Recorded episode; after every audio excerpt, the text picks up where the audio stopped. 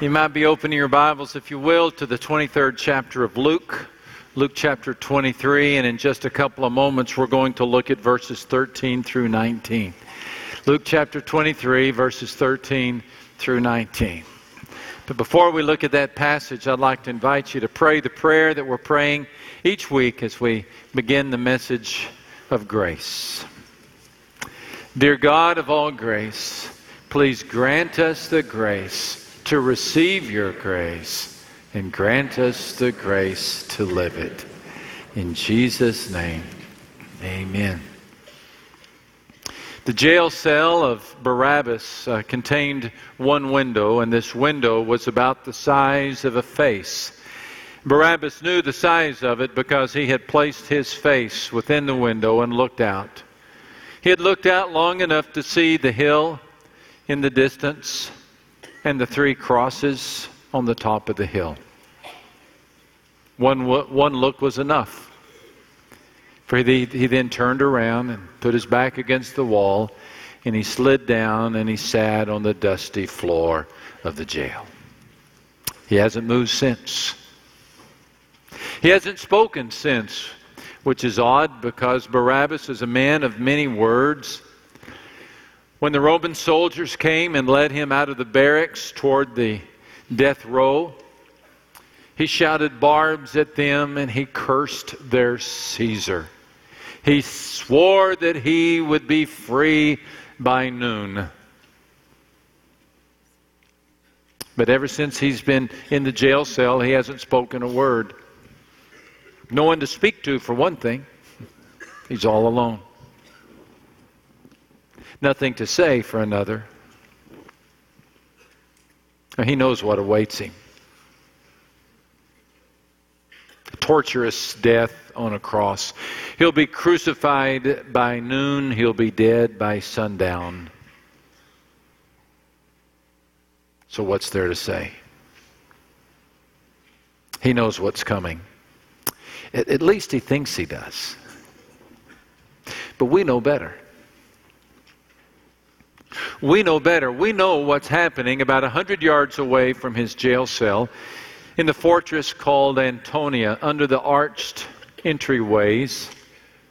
A covey of men have gathered, religious leaders mostly, bearded, garbed religious leaders, tired, angry men. And above them, on a step, stands two men the first, the Roman governor, Pilate.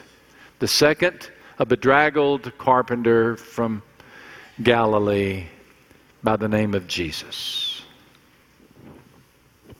Pilate, the first, looks toward Jesus, the second, and then looks back out at the crowd and he says these words You brought me this man as one who was inciting the people to rebellion. I have examined him in your presence and have found no basis for your charges against him. Neither has Herod, for he has sent him back to us. As you can see, he's done nothing to deserve death.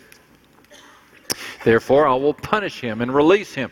But the whole crowd shouted, Away with this man, release who? Barabbas to us.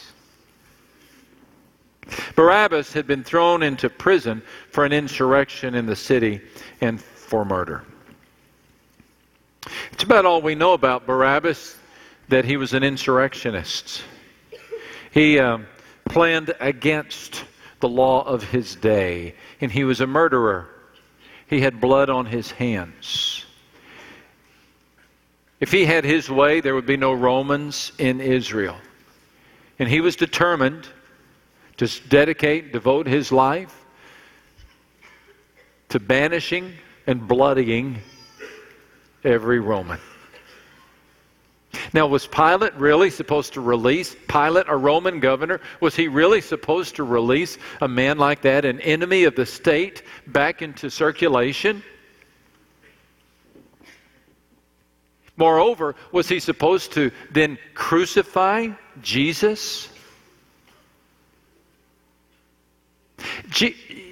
Pilate had no party with Jesus. He didn't have any allegiance to him. Didn't have any affection for him. He didn't have any loyalty towards Jesus. He had nothing to gain by freeing Jesus. If, if Jesus has done something wrong, punish him. But herein lied the problem, or herein lay the problem. There was nothing wrong in Jesus. I mean, Pilate examined Christ and could find nothing wrong with him. Pilate, the equivalent to the CIA of his day, examined the life of Jesus Christ and could find nothing wrong. Nothing. He might deserve a lashing, he might deserve a lecture, but he didn't deserve crucifixion. Pilate eventually made this declaration I find no fault in him at all. Now, that is an astounding thing to say about a human being. I find no fault in him at all. Has anybody ever said that about you? I find no fault in him at all. With these words, Pilate, he doesn't know it, but he becomes a theologian. And he states first what will become a basic tenet or doctrine of the Christian faith. He states first what Paul will later state and what John will later state in their epistles. Uh, Paul would say, Jesus knew no sin. In John, in him is no sin. The sinlessness of Jesus, of equal ranking with the dead raising, with the crowd feeding, with the water walking, with the leper healing, is this statement, equally miraculous, that Jesus never sinned. It's not that he could not sin. He could have broken bread with the devil in the wilderness. He could have broken ranks with the Father in the Garden of Gethsemane. He could have sinned. He was tempted to sin. The scripture says he was in all points tempted he was tempted as we are, yet he was without sin.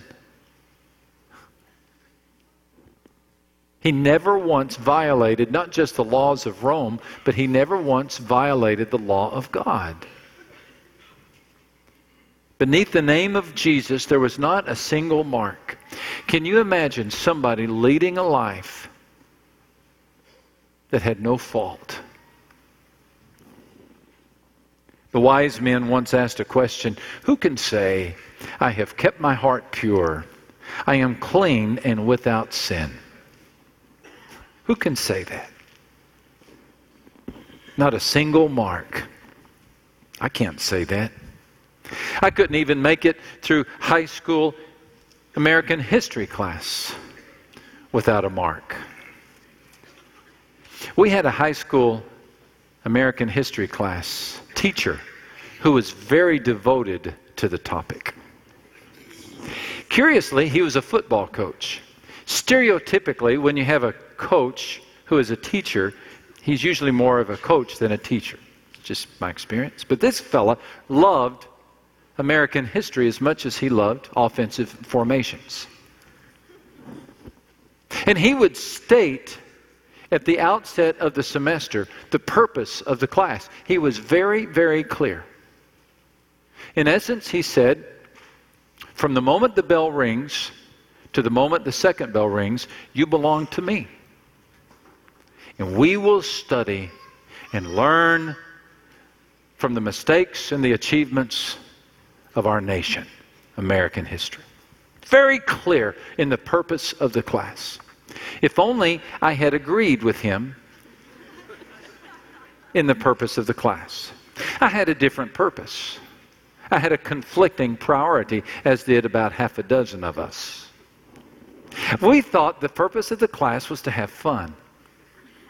We thought the purpose of the class was to take naps. We thought the purpose of the class was to throw spitwads. We thought the purpose of the class, class was to pass notes or flirt with girls. We thought the purpose of the class was something other than the coach had stated. So we had conflicting priorities within the same environment. Here's how the coach responded. Whenever there was misbehavior in his class, he did something that we could not see. Looking back, I think I now know what he was doing. He was making marks in his book. We knew that he had a black book that he kept on his desk, a black spiral notebook, kind of a vinyl covered book. It looked like an attendance book. I, I, guess nowadays, in the era of computers, those don't exist, but they did back in the Neanderthal days. he had in that black book all of our names, and that black book contained not just our names, but our grades, our attendance, as well as some marks about our discipline and our behavior. So, somewhere in that book was my name, Max. And my hunch is if we could uncover that book, wherever it is now, that it has marks out to the side where Max misbehaved, Max talked, Max cut up. Max wasn't listening. Max was sleeping. Max was throwing spitwads. Max was flirting with girls over and over and over again. And at the end of the semester, rather than make a big deal out of it during the class, this coach just calculated these marks into the final grade. Your groan is very appropriate. So I was thinking about this coach this week. And I was thinking, what if God kept such a book? What if God kept such a book? I'm not saying that he owns a black vinyl spiral notebook, but I'm not saying he doesn't. But what if what if every time we used his class for our purpose, he made a mark? He has stated the purpose of this class, if you will, this life, this time on earth. He has stated it more than once. One of the clearest statements is in Ephesians chapter 1 that God's secret plan has now been revealed to us. It is a plan centered on Christ, designed long ago according to his good pleasure. At the right time, he will bring everything together under the authority of Christ. Everything in heaven and earth. God's purpose was that we who were the first to trust in Christ should praise our glorious God. There it is. The first bell has rung. And until the second bell rings, God's plan is to prepare for himself a people. A people who will be prepared to inherit a redeemed earth and universe in redeemed bodies. And will serve with him and serve him in a one king kingdom a one king kingdom. And that one king kingdom will serve as a wonderful fellowship for all who accept that invitation and agree to that purpose now. Unfortunately, none of us agree with that purpose all the time. Some of us, all of us, are guilty of insurrection, that we claim this classroom for our own purposes. I mean, to, to, to, to look at the way we behave sometimes, we think the whole world is just about us and that there's nothing going to happen after this earth. And so the question surfaces is he noticing this?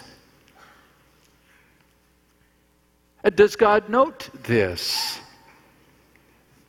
Does he make note of our insurrections? Does he make note of our acts of rebellion? Having stated to me, Max, what the purpose of my life is, when I use my life to advance my cause and not his, does he make note? Max exaggerates the truth for personal promotion. Max manipulates a conversation so it comes back to him.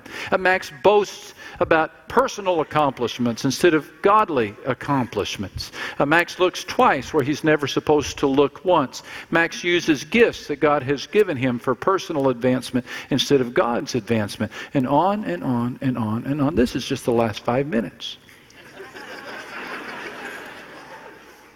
Does God notice? I really can't think of a more important question.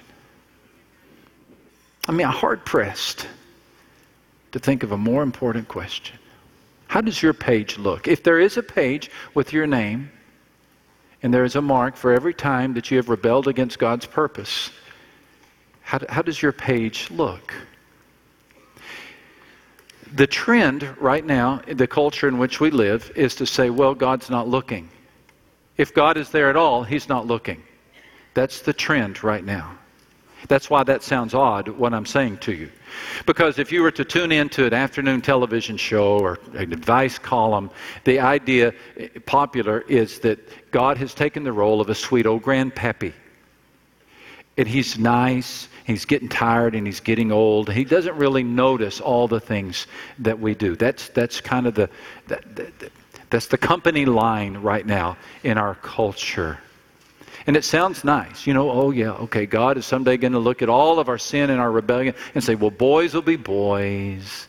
That just happens. We're just going to sweep it all under the rug. We're just going to pretend it's not going to, that it never happened. Well, just, you know, and that does sound sweet, doesn't it? It really does. But to reach that conclusion, you have to take some scissors to your Bible and really cut out some prominent passages. And not, not only that, you have to create in your mind a God who has not within him the characteristic called justice. Because a just God must acknowledge and punish rebellion, must he not? I mean, there is within us a desire to punish insurrection. How much more would that be within a God who is holy? When you look in Scripture for God's response, to our insurrection, you find some very eye opening passages, uh, just like this one. That each of us will give an account of himself to God. Each of us. So much for blending in the crowd. and so much for riding the coattails of the church or my father. But each of us each of us will give an account. Each of us will give a rendering. Each of us. Isn't that the teaching of Revelation 12 and 20 and verse 12? The dead were judged by what they had done, which was written in the books. Far be it from me to say the book is black vinyl like a teacher's notebook. But I do know we will answer for what is written in the books. You will look at your page, and I will look at mine. And we will stand before God, and we'll look at the marks. And God will await an explanation. Each of us will give an account before God. What will you say? I know I wanted to say to the coach in the American history class, I wanted to say, Sir, do you own an eraser? Is there some way you could just erase all of these marks? Is there some way you could just pretend I never did them? But he would not. Because he was a man of character. And he had stated at the outset the purpose of the class. He could not erase those marks without going back on his pledge. Neither can God. Neither can God without lowering his standard. Is that what we want God to do? To lower his standard? And, and is that the kind of eternal kingdom we want to be a part of, that we want to inherit? A place where standards have been lowered, where sin has been dismissed, where evil has been swept under the rug? Isn't that the reason we're in the mess we are right now? Because we have called bad good and good bad? And because we have kept secrets, family secrets, personal secrets? So they could not be brought out into the light and dealt with beneath the light, the cleansing light of God's grace. Listen, the kingdom of heaven will be a place marked by integrity, no secrets. And anyone who is in the kingdom of heaven will be there because their sins have been acknowledged and punished, sufficiently dealt with. And the standard of God will not have been lowered, but the standard of God will have been satisfied will have been recognized. God says the wrath of God is being revealed against all godlessness and wickedness. Well, where does that leave us? If God is going to punish sin, and we admit that our page has more marks on it than we can count, then where does that leave us? I believe that leaves us looking long and hard at the story of Barabbas. Because you see, we, like Barabbas, deserve to die. We, like Barabbas, are guilty of insurrection and rebellion against the king. We, like Barabbas, have hurt people and have ignored the laws not of Caesar but of God. We, like Barabbas, have found ourselves in a jail cell, a jail cell of, of guilt, a jail cell of fear, a jail cell of anger. We have found ourselves isolated.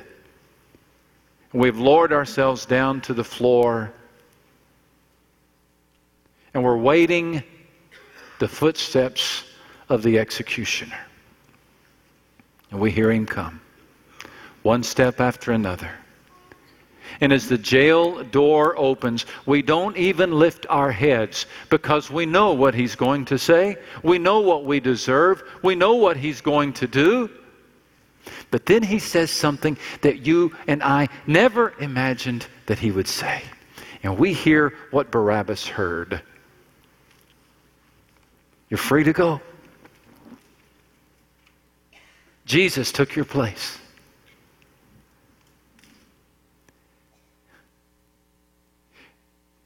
They're punishing Jesus instead of you.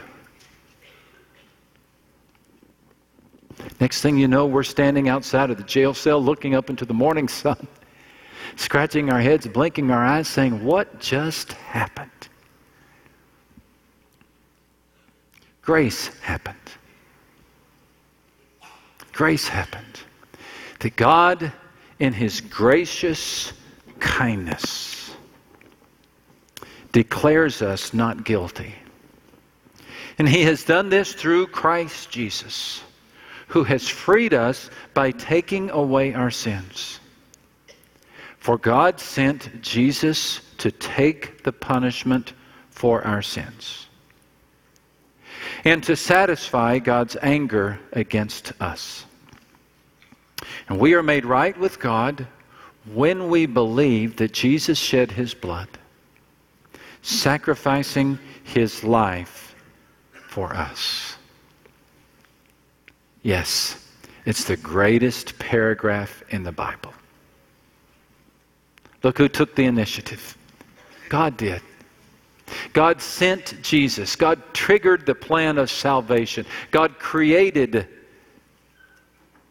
the plan of substitution.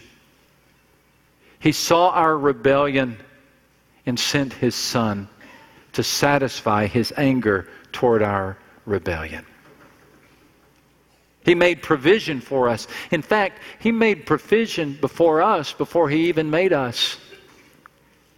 And not just us, He made provision before He made Adam and Eve. In some mysterious way, He paid for you with the precious lifeblood of Christ, the sinless, spotless Lamb of God. God chose Him for this purpose long before the world began. But now, in these final days, he was sent to the earth for all to see. And he did this for you. Before there was a sinner, there was a Savior. Before there was a sinner, there was a Savior. Before there was a disease, there was a remedy. Before there was a Barabbas who needed a substitute, there was a substitute provided for Barabbas. And that substitute was Jesus Christ. And what did Jesus do? Here's what he did He took away our sins. He took away our sins. He didn't sweep them under the rug. He didn't pretend that we had never sinned. No, just the opposite. He made a public display of our sins by taking our sins to the cross, where Jesus received not just the nails of the Romans and the spear of the soldier and the mockery of the people, but he received the punishment, the anger of God.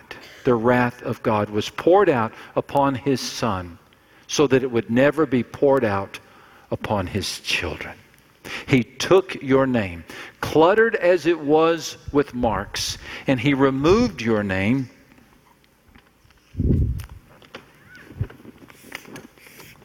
And he wrote his name instead. And if he had only done that, we could call that grace. But since he has promised to give us grace upon grace, he then turned the page to the one page in the book which bore no marks whatsoever. And do you know what he did? He marked through that name and he wrote yours. Astounding. Astounding. This means that if you are in Christ, when heaven sees you, heaven sees Jesus. Heaven, heaven sees you and thinks, oh, that's Jesus.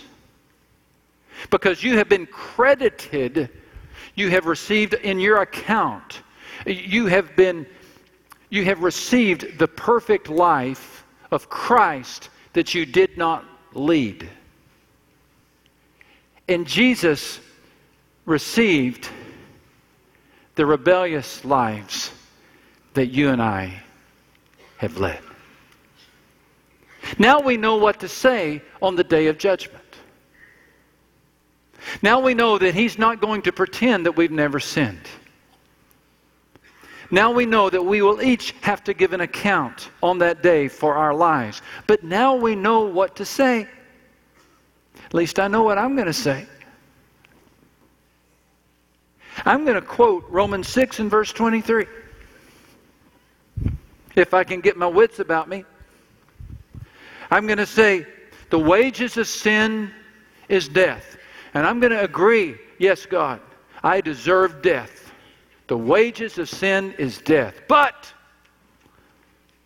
the free gift of God, the free gift of God is eternal life through Christ Jesus our Lord. And I'm going to say, Lord, count me among the gifted because of Christ Jesus our Lord. Because God made him who had no sin to be sin for who? For us. So that in him we might become the righteousness of God. God's plan, remember, is to create a righteous, a right people. How can He do this? He can do this by rightly punishing our sins, by punishing the only sinless one who ever lived. Oh, sweet exchange. That He became what we were so that we can become who He is. I do not know whatever happened to Barabbas. The Bible just doesn't tell us. I don't know. I don't know what he did. I don't know how he responded when the executioner came and told him that they're killing Jesus in your place. I don't know. You know, maybe he was an old, pride filled, hard hearted man. So pride filled that he said, huh, I don't need anybody to die for me. Stupid, foolish pride. But never is pride so stupid as when it keeps us from the gift of God. I don't know if that's what Barabbas did. Maybe he was just the opposite. Maybe he was so shame filled Maybe he was so shame filled that he cowered in the corner, ashamed of the life he had led, and he said, Oh, I'm not good enough to have somebody take my place. Yeah, he's right. None of us are. But how foolish to cower in our shame when we could stand instead in front of the gift of God. But I don't know what Barabbas did. But I know what I want us to do. I want us to be the Barabbas that stands up in the jail cell. I want us to be the Barabbas that steps out into the morning sunshine. I want us to be the Barabbas that spots the Jesus who's carrying the cross that had our name and follow him as he takes the cross all the way to the top of the hill. I want us to walk in his bloodied footsteps. And I want us to be the first to stand on the hill of Calvary, eye level with the pierced feet of the one who died in our place. And I want us to be among those who spend a lifetime saying, Thank you. Thank you. Thank you.